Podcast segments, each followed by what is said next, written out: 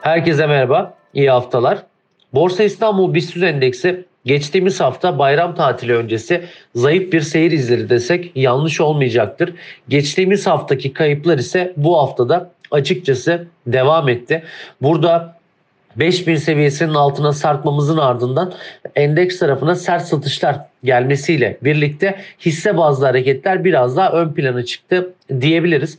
60 günlük hareketli ortalamanın geçtiği 5020 seviyesinin altında hareket ettiğimiz sürece 4700 seviyesinin güçlü bir destek olmasını bekliyoruz. Diğer taraftan 5020 seviyesinin üstüne çıkamadığımız durumlarda endeksin 4700 ila 5020'li seviyeler arasında dar bir bantta hareket edeceğini öngörüyoruz. Yurt dışı tarafta ise Amerika Birleşik Devletleri tarafından birinci çeyreğe ilişkin büyüme verisi geldi. Burada %2 olan beklentilerin altında %1.1 olarak büyüyen bir Amerika ekonomisi gördük. Gelen veriyi global piyasalar açıkçası olumlu karşıladı. Çünkü beklentinin altında gelen veriyle parasal gevşemeye geçilebileceğinin ihtimali daha da artmış oldu. Önümüzdeki süreçte büyüme ile ilgili verinin devam etmesi enflasyonla mücadeleyi daha da kolaylaştıracağı etkisiyle risk iştahı global piyasalarda haftanın son işlem günlerinde arttı. Son zamanlarda şirketlerin borçlanma maliyetlerinin de fazla olması bankacılık tarafındaki riski arttırması da parasal sıkılaşma ihtimalini arttıran diğer unsurlar arasında ön plana çıkıyor. Önümüzdeki hafta ise veri gündemi yoğun olacak. 1 Mayıs'ta Türkiye'de işçi bayramı sebebiyle tatil gerçekleşecek ve önümüzdeki hafta 4 işlem günü Borsa İstanbul tarafında gerçekleşecek ve yılın ikinci enflasyon verisi de önümüzdeki hafta açıklanacak. 2022'nin en çok konuşulan konusu hiç şüphesiz enflasyon oldu. Koronavirüs pandemisiyle birlikte bozulan Rusya-Ukrayna savaşı ile devam eden arz talep dengesizlikleri enflasyonları rekor düzeye çıkarttı. Türkiye'de de 2022 yılında enflasyon %85.51'lere kadar yükseldi. 2023'te ise baz etkisi kaynaklı geri çekilme enflasyon tarafında devam ediyor. Belirsizlik ortamlarında tahminlerin daha da önem arz ettiği günlerden geçiyoruz ve 4 Mayıs'ta da Türkiye açısından önemli olan enflasyon beklentileri Yılın ikinci enflasyon raporu toplantısında Türkiye Cumhuriyet Merkez Bankası tarafından açıklanacak. 26 Ocak'ta gerçekleşen yılın ilk enflasyon raporu toplantısında 2023 yıl sonu enflasyon beklentisi 2022 yılındaki son enflasyon raporu beklentisiyle aynı kalmıştı. Bu beklentiler ise manşet enflasyonun %22.30, gıda enflasyonunun ise %22, %22 olacağı yönündeydi. Yılın ikinci enflasyon raporu toplantısından beklentimiz 2023 beklentilerinin son toplantıdaki gibi yatay seyirde kalması yönünde. Görüşümüzde baz etkisi kaynaklı gerileyen enflasyon ve düzenleyiciler tarafından faiz fiyat artışlarına gelen e, düzenlemelerinde etkisinin bulunduğunu hatırlatalım. Global merkez bankaları, global piyasalar açısından da önümüzdeki hafta global merkez bankalarının faiz kararları gündemde olacak. 3 Mayıs'ta söz Fed'de olacak. Merakla beklenen FED kararı 3 Mayıs'ta açıklanacak.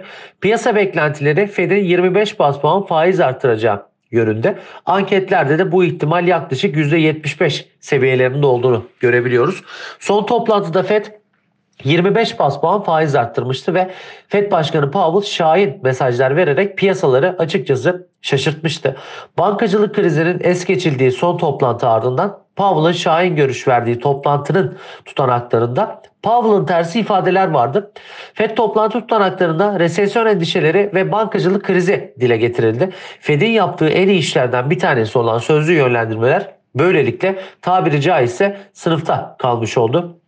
Amerika Birleşik Devletleri tarafında arttırılan faizler neticesinde ABD bankalarının sahip oldukları hazine tahvillerinin değerlerinin azalmasıyla aktifleri ve gelirlerinde de azalma meydana geliyor.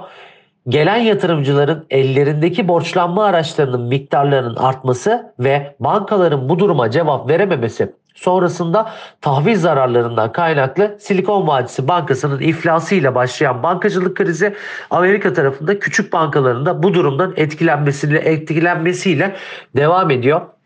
Bu süreçte son haber akışlarına baktığımız zaman First Republic Bank'ın çarşamba günü açıkladığı ilk çeyrek bilançosunda beklentilerin üzerinde mevduat çıkışı yaşadığı ortaya çıkarken banka 50 milyar dolarıyla 100 milyar dolar varlıklarını elden çıkarmayı değerlendiriyor. Mali sektöre dair yaşanan bu endişeler ile Fed'in yılın ikinci yarısında daha güvercin olma ihtimali de artmış durumda diyebiliriz. Belki de Fed bu ay yani Mayıs ayında son kez faiz arttıracak ve en önemli kararlarından bir tanesini verecek olan Fed enflasyonu mu seçecek yoksa büyüme odaklı strateji mi seçecek? Bunu hep birlikte göreceğiz. Euro'da ise gözler ECB'de olacak. Major merkez bankalarından olan ECB faiz kararını 4 Mayıs'ta açıklayacak. ECB tarafının da para politikalarında yaşadığı belirsizlik fiyatlamalar üzerinde etkili oluyor. ECB'nin Mayıs ayında faiz artırımına kesin gözüyle bakılırken ECB'nin yönetim konseyi üyeleri arasında da farklı açıklamalar meydana geliyor. Geçtiğimiz haftalarda ECB'nin 50 bas puanlık bir faiz artırımı olma ihtimali yüksekken Son zamanlarda hem enflasyon tarafındaki yükseliş hem de bankacılık krizinin etkileriyle birlikte Mayıs ayında ECB'den 25 bas puanlık bir faiz artırımı bekleniyor. Son ECB kararında da Fed'de olduğu gibi bankacılık krizi es geçirmişti. Ee, burada aslında büyüme odaklı strateji mi yoksa enflasyonun kontrolü altına alınabileceğine dair e, bir beklenti mi oluşacak? Aslında major merkez bankalarının buna karar vermesi gerekiyor. Enflasyon mu büyüme mi? Şu anki konjektüre baktığımız zaman en azından biraz daha büyüme odaklı stratejinin yılın ikinci yarısında ön plana çıkacağını ön görüyoruz diyebilirim. Benim sizlere bu haftalık aktaracaklarım bu kadar. Herkese sağlıklı günler diliyorum. E, iyi haftalar. Önümüzdeki hafta bol kazançlar.